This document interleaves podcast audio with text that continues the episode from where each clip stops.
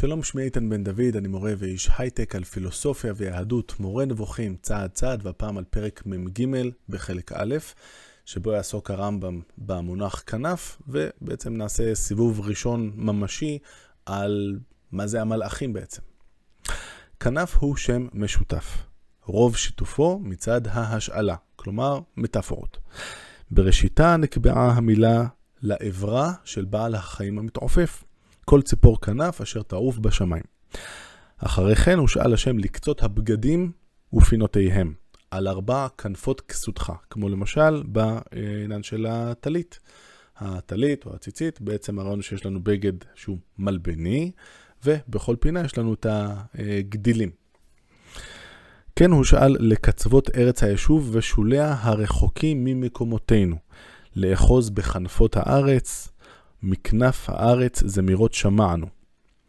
אבן ג'נח, שהוא המדקדק הגדול ביותר בימי הביניים, אה, פעל במחצית הראשונה של המאה ה-11, אה, והרמב"ם מאוד העריך אותו. אבן ג'נח אמר שהוא יבוא גם כן במשמעות סתר, קרוב לערבית, אשר בה אומרים כנפת אלשי, אה, אני מקווה שאני אומר את זה נכון, אלשי זה הדבר, דבר מסוים כמו כול אישי תמם. אז כנפת אלשי, אני כמובן אה, הוגה את הלמד, אבל לא צריך, זה כנפת אשי, זאת, אה, זאת עוד שמש כזכור, בהוראת הסתרתי אותו. והוא אמר בפרשו את הפסוק, ולא ייכנף עוד מורך, זה פסוק שהמשך שלו, וזה, והיו עיניך רואות את מורך, ומי שמכיר אצל ה... אצל... אה, אה, יש ז'אנר של אה, תמונות של אה, רבנים, ובדרך כלל יש שם את התמונה למטה, והיו, אה, יש את הכיתוב למטה, והיו עיניך רואות את מורך. כאן הכוונה היא אה, אולי קצת אחרת.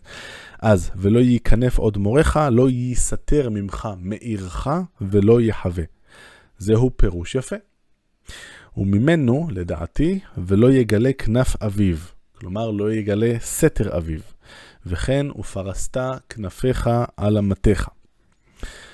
שזה מירות. פירושו לדעתי, פרוס את הגנתך על שפחתך. זה מה שבעצם אומרת רות לבועז.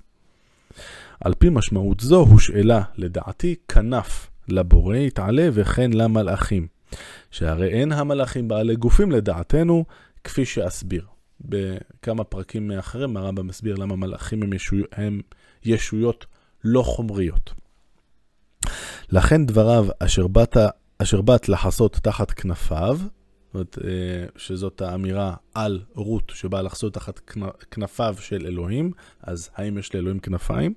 פירושם אשר באת למצוא מחסה תחת הגנתו. וכן כל כנף הנאמרת לגבי המלאכים פירושה סתר.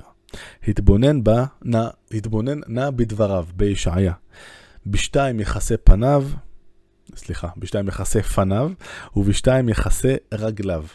שסיבת מציאותו כלומר של, המנע, של המלאך, מסותרת וחבויה מאוד, והיא פניו. כבר ראינו את הפירוש לפנים, שזה הסיבות אה, של הדבר או המהות האמיתית שלו, אז אם המלאך מכסה עם הכנפיים את הפנים שלו, זה כדי להראות עד כמה אה, המהות האמיתית או הסיבות למלאך מוסתרות מאיתנו.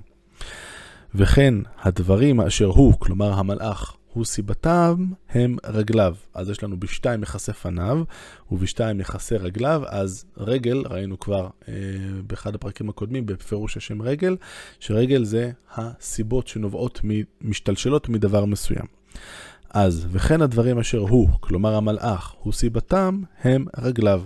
כאשר ביארנו לגבי השם המשותף רגל, אף הם חבויים. שכן מעשה הזכלים חבויים. זאת אומרת, דברים שהמלאכים עושים הם חבויים. שימו לב, הרמב"ם כאן באלגנטיות אה, אומר ש... כשהוא אומר מעשה הזכלים חבויים, אז קודם הוא אמר אה, שהמלאכים הם לא גופניים, כאן הוא ממש אומר שהמלאכים זה איזה שהם זכלים. זאת אומרת, משהו שהמהות שלו היא רק של שכל. רושמם של המלאכים, או של הזכלים האלה, אינו ניכר אלא לאחר תרגול. זאת משתי סיבות, מצידם ומצידנו. כוונתי לחולשת ההשגה שלנו ולקושי להשיג את הנבדל מצד עמיתו. זאת אומרת, גם קשה להשיג באופן אובייקטיבי את המהות של אותם זכלים, של אותם מלאכים, זה קשה באופן אובייקטיבי, ובוודאי לנו, שלנו יש את כל המגבלות שלנו. ואשר לדבריו ובשתיים יעופף, כי הרי יש לנו בשתיים מכסה פניו, בשתיים מכסה רגליו ובשתיים יעופף, אז מה זה... אמרנו שכנפיים זה רק להסתרה, מה פתאום הוא מעופף עם הכנפיים? אסביר בפרק נפרד בגלל איזה עניין יוחסה תנועת ההתעופפות למלאכים. אז uh, הדבר הזה יגיע בפרק מ"ט, uh, עוד כמה פרקים. אני אתן לכם ספוילר. Uh, האמירה היא שמבחינת uh, בני האדם הם רגילים שתנועת המעוף ממקום למקום היא התנועה המושלמת ביותר. זה יותר מהיר, uh, לא מתעייפים, יש פחות, uh, פחות מזיעים וכן הלאה. ולכן אנחנו, בגלל שכן חשוב לייחס למלאכים תנועה, כמו שהרמב"ם הסביר, אז אם כבר תנועה, שיהיה עם כנפיים. כמו, כמו השיר של נטשה, אבל אחרת. Uh, זהו פרק יחסית קצר. מה למדנו בו? למדנו בעיקר uh, שהייחוס של כנפיים לאלוהים זה במשמעות של הגנה. הייחוס uh, שאלוהים מגן על אנשים מסוימים, והייחוס של כנפיים למלאכים, בעצם זה משהו שבא להדגיש עד כמה המהות האמיתית שלהם, שלמדנו כאן, שהיא היותם נבדלים מן החומר, היותם זכלים, היא אה, נסתרת. קשה מאוד להבין את המהות הזאת של המלאכים, אה, וזה דורש הרבה תרגול. ובאמת הרמב"ם כאן לא נתן לנו, לא הכיל אותנו בכפית, ועדיין לא גילה לנו את מלוא דעתו לגבי מהי מהותם של המלאכים.